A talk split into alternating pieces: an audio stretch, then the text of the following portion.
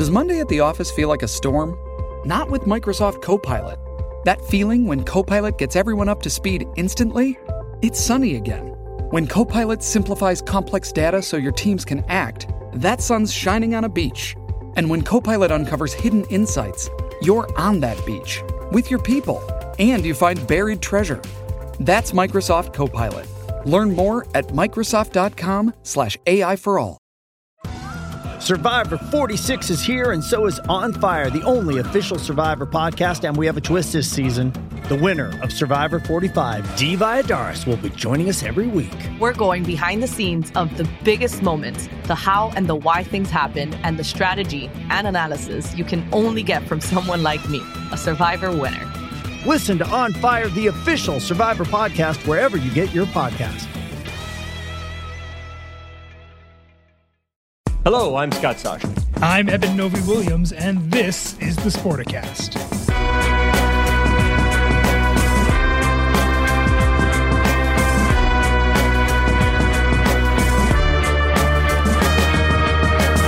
All right, Eben, I'm going to take a risk here. We're going to take a risk together. Some will argue the stay in your lane, but I will argue that this is sports tangential for multiple reasons. And GameStop, I can see say, go, oh my God, GameStop, but this is the best story of the year. And I consider gaming, you know, sports adjacent, right? Am I okay there with that? Agreed. Okay, and it also involves Mets owner Steve Cohen. So we are we're in the sports world here, but the story is so insane that I wanted to touch on it. And for those who don't or haven't been following the GameStop, I'm going to try and sum it up succinctly.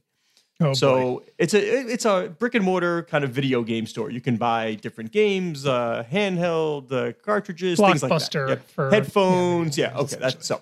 Anyway, there are a bunch of I would say institutional uh, hedge funds that were short sellers on GameStop. And if you're not familiar, short selling means you think the stock price of a company is going to go down. You think that it's it's not going to do well. Well, in the face of Melvin Capital and Citron short selling uh, GameStop, uh, some folks on Reddit in a stock thread were they pretty much conspired to thwart that effort by telling everybody to buy the stock. Let's pump up the stock price.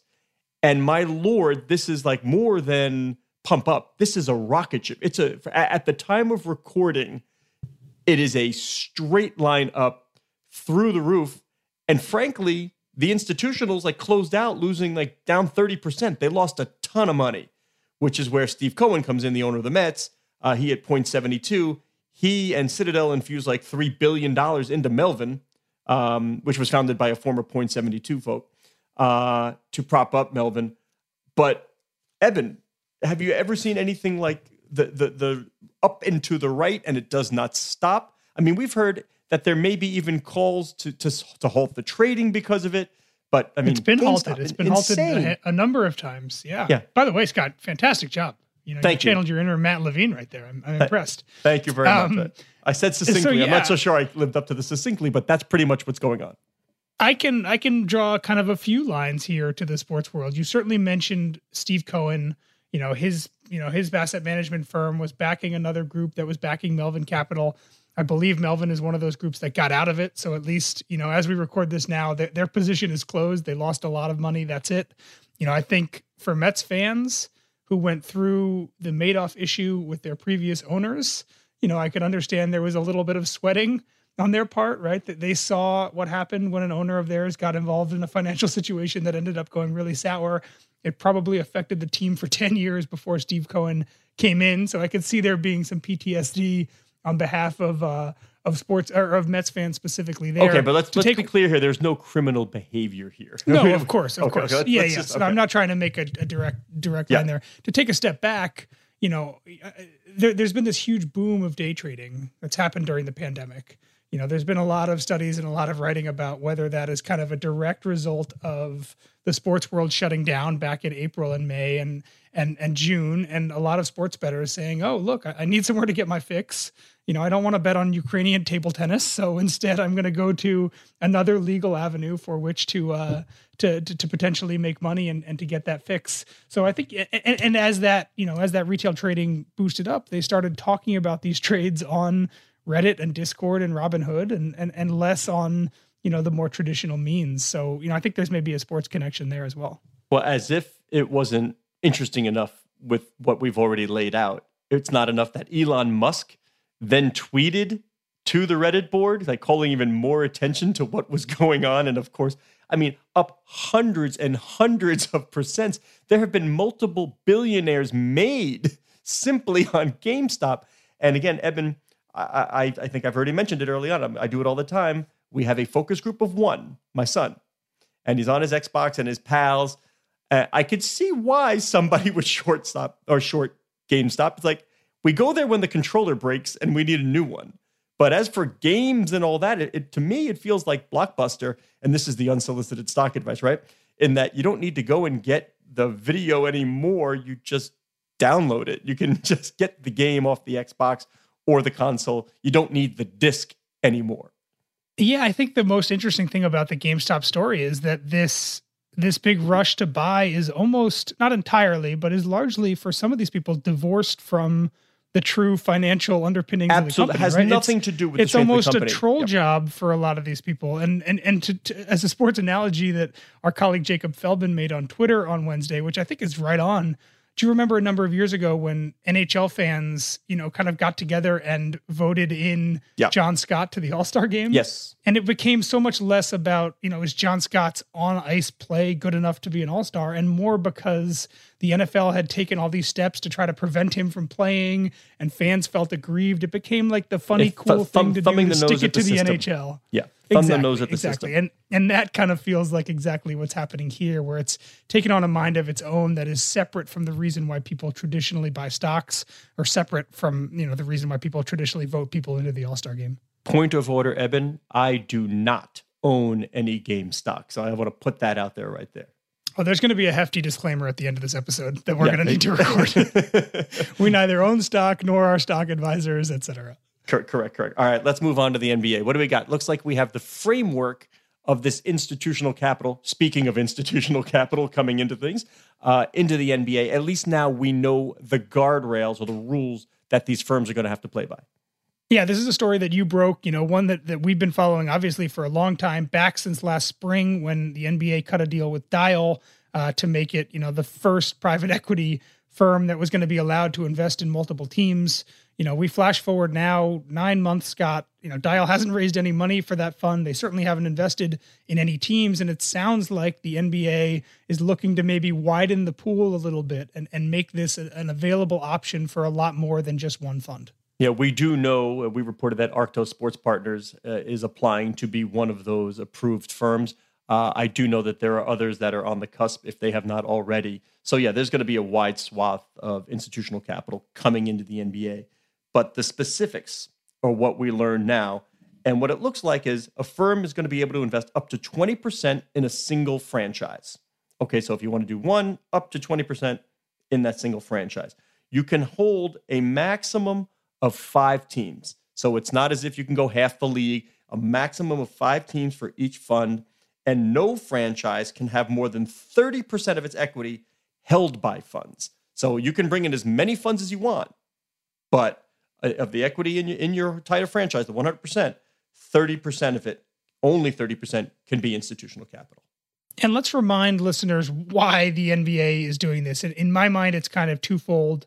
One, as valuations soar, which we've talked about on a previous episode, the, the amount of people out there who have the cash to invest in minority stakes is getting smaller and smaller. And, and this is a way of kind of widening that pool. And second of all, because of COVID, you know, owners need money now, right? The, and, and ways you can do that is, you know, you can put capital calls on your investors or you can sell off extra shares, right? Um, so, you know, I think this is a way of maybe answering both of those two problems being like the, the, the, the shrinking pool of people that can buy these shares and the fact that, you know, teams are losing tens of millions of dollars of revenue because of the pandemic, and they're looking for ways to raise a little bit of cash. I got to tell you, Eben, when you said there are two principal reasons why, and we should remind the listeners, I got to say, I, I thought you would have taken one and then said, and Scott the other. I mean, did you risk that maybe I wouldn't know the answer, or you were just taking up all the knowledge? to be honest, Scott, I was a little rattled by last episode when you took uh, a stat that I was I, planning to give strong and, data from verbatim Scott ahead of time. Yes, so, so yes, I'm now I'm territorially grabbing up stats as fast as I can. You know what they say about payback. Speaking of pay, I'm going to let you go off on this one because this is your terra firma. This is not where I wait all the time. And when we talk about college sports and the NCAA, this is where you shine, and you shine many places, Evan. Um, but the NCAA says they lost $800 million last year. I guess that happens when you don't stage your biggest tournament, right? Yeah, $800 million specifically on that decision not to hold the 2020 men's basketball tournament. You know, the, the NCAA, this is a good reminder. You know, we say it a lot, but some folks I think still don't know. The NCAA doesn't really control the college football playoff at all. So the, the vast majority of the NCAA's revenue all comes from the men's basketball tournament. And the biggest chunk well, tell people about football. It just I mean, we're here, we're here, we're now, you know, ESPN yeah. and Disney owns a lot. Tell people how it works. Yeah, so the, the, the college football playoff, you know, as of a number of years ago, kind of back when the when the BCS first launched, the NCAA more or less lost control of that, right? So it is a it is a bowl system that is comprised of nonprofits and and other private interests. The college football playoff, which obviously runs, you know, the biggest New Year's Six games, and then the uh, and then the playoff itself. You know, that is money. You know, ESPN has a huge, you know, seven billion dollar twelve year deal with them. That is not money that the NCAA directly sees at all. The NCAA controls the FCS college football championship, the smaller division college football championships, and all the other championships. But football itself, the biggest one, the money juggernaut, is not one that the NCAA controls. So, so if the, the if the NCAA sheet, was a conference, I'm going to make an analogy here. If the NCAA was a conference, yeah. it would be the Big East. Heavy on the, the, one that doesn't do the football. not so much on yeah, the football, right? I like that. I like that. But yes, going back to what we learned this week, the NCAA filed its, you know, f- fiscal year 2020 uh, audited statements, and we found out exactly how big a deal it was to lose that big bell cow. And as you said, they lost $800 million by canceling it. They had a $270 million loss of, of, of revenue insurance policy. So that helped offset some of the losses. They also took out a $125 million loan from PMC, which is one that they need to, PNC Bank, that they need to pay back uh, in the next couple months. Um, but on the whole, you know, a, a, pretty big hit for the NCAA. And we should mention, you know, when we say the NCAA lost this money, that is largely money that the schools lost.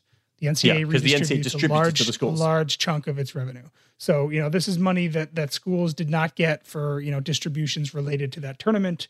And that will affect, you know, everyone, both large and small, but especially the small schools. A question that I know you will not have the answer to, but rather one we can go to our usual witty banter.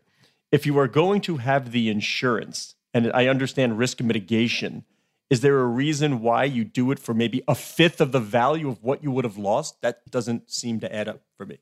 Yeah, it's it's a really good question, and you know I could think of a few potential answers. You're right; I don't have the actual answer. I could see a world where the NCAA decided we're going to pay this much in premium, and we're going to buy as much coverage as that's as someone is willing to give us for this much in premium. I could see them going to the market looking for the full 800 million, and you know underwriters and and cover holders saying, "Eh, that seems like a lot. We're willing to give you 270, but we're not necessarily willing to give you the full thing. So I don't know exactly uh, exactly why. But you're right. You know, the they had insurance to cover what happens if this if this event gets canceled, and the insurance. They also, you know, another possibility they could have had multiple insurance, uh, different uh, coverage, and some of those insurance coverage might have said, hmm, "Look, you know, pandemic isn't covered because." X and Y, coronavirus is not a new disease. It's actually a variant of an old disease. There's ways that, you know, we've seen insurance companies get out of paying for for COVID related losses uh, throughout the pandemic. So there's a chance that the NCAA had a lot of them, and and the 270 was just you know the ones that the companies were willing to pay out. Uh, but you're right; it doesn't fully cover you know the the massive losses that the that the NCAA saw, and it shows you know we're we're a few months, two months away from the start of the 2021 tournament, Scott. The NCAA has said they're going to hold it all in Indiana. They're bending over backwards, seven negative tests you need to enter the bubble. They're bending over backwards. And this shows why because the financial ramifications for the NCAA and its members for not getting this event off as a TV property is pretty huge. Now, can I put you on the spot again? I'll ask permission this time. Yes. Okay. Uh, we also learned a little bit about the NCAA as an investor. I mean, mm-hmm. it's not the size of the numbers we were talking. It's uh, it's not exactly GameStop uh, valuation growth, or, but they could have uh, solved the whole that, thing, Scott, by just yeah. buying GameStop in, uh, in, in April. Yeah, that, that, really that would have solved all their problems. Everybody in GameStop. But tell me then what the numbers said on the disclosure. Yeah, so you know, one thing, another thing that really helped the NCAA is the fact that the markets did did really well, and not only that the markets did well, but the NCAA did especially well uh, from an investing standpoint.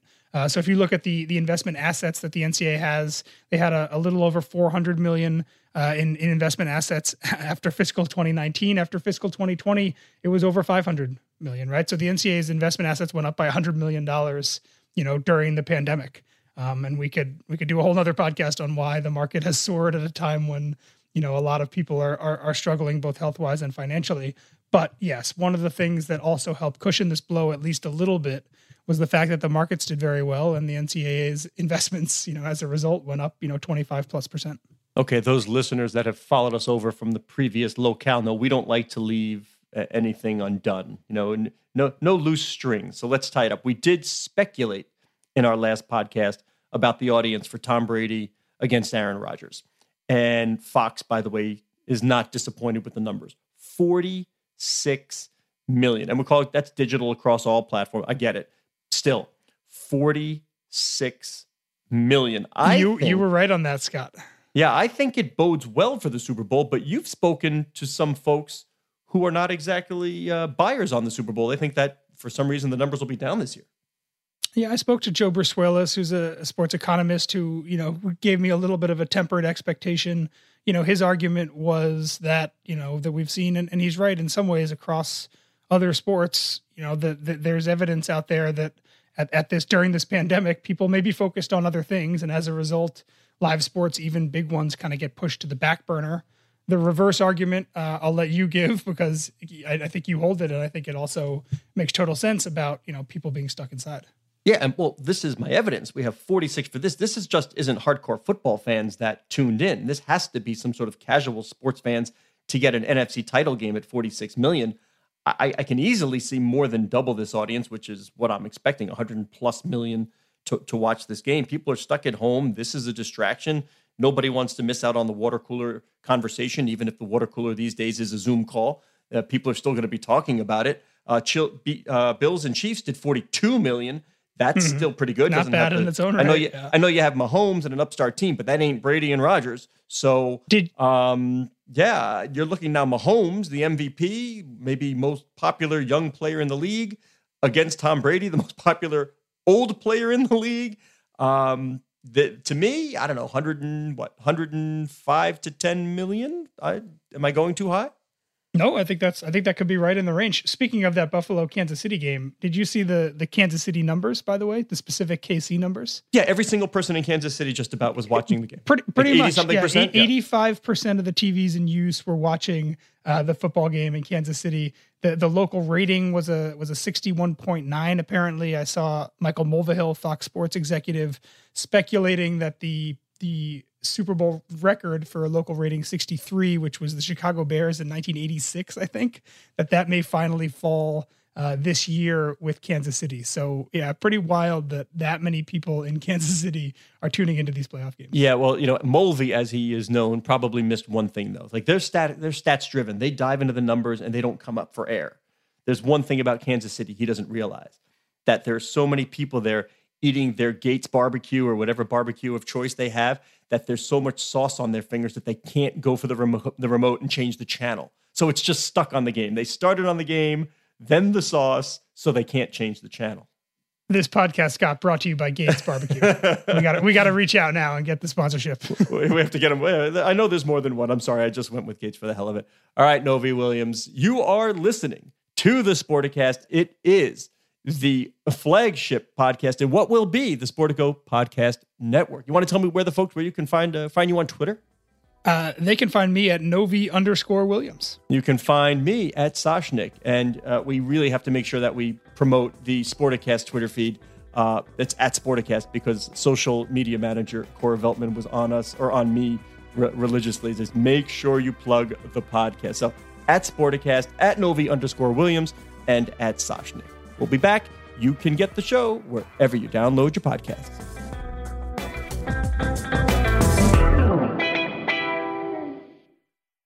Hey guys, it is Ryan. I'm not sure if you know this about me, but I'm a bit of a fun fanatic when I can. I like to work, but I like fun too. It's a thing. And now the truth is out there. I can tell you about my favorite place to have fun Chumba Casino. They have hundreds of social casino style games to choose from, with new games released each week. You can play for free anytime, anywhere and each day brings a new chance to collect daily bonuses. So join me in the fun. Sign up now at ChumbaCasino.com. No purchase necessary. VGW. Void prohibited by law. See terms and conditions. 18 plus.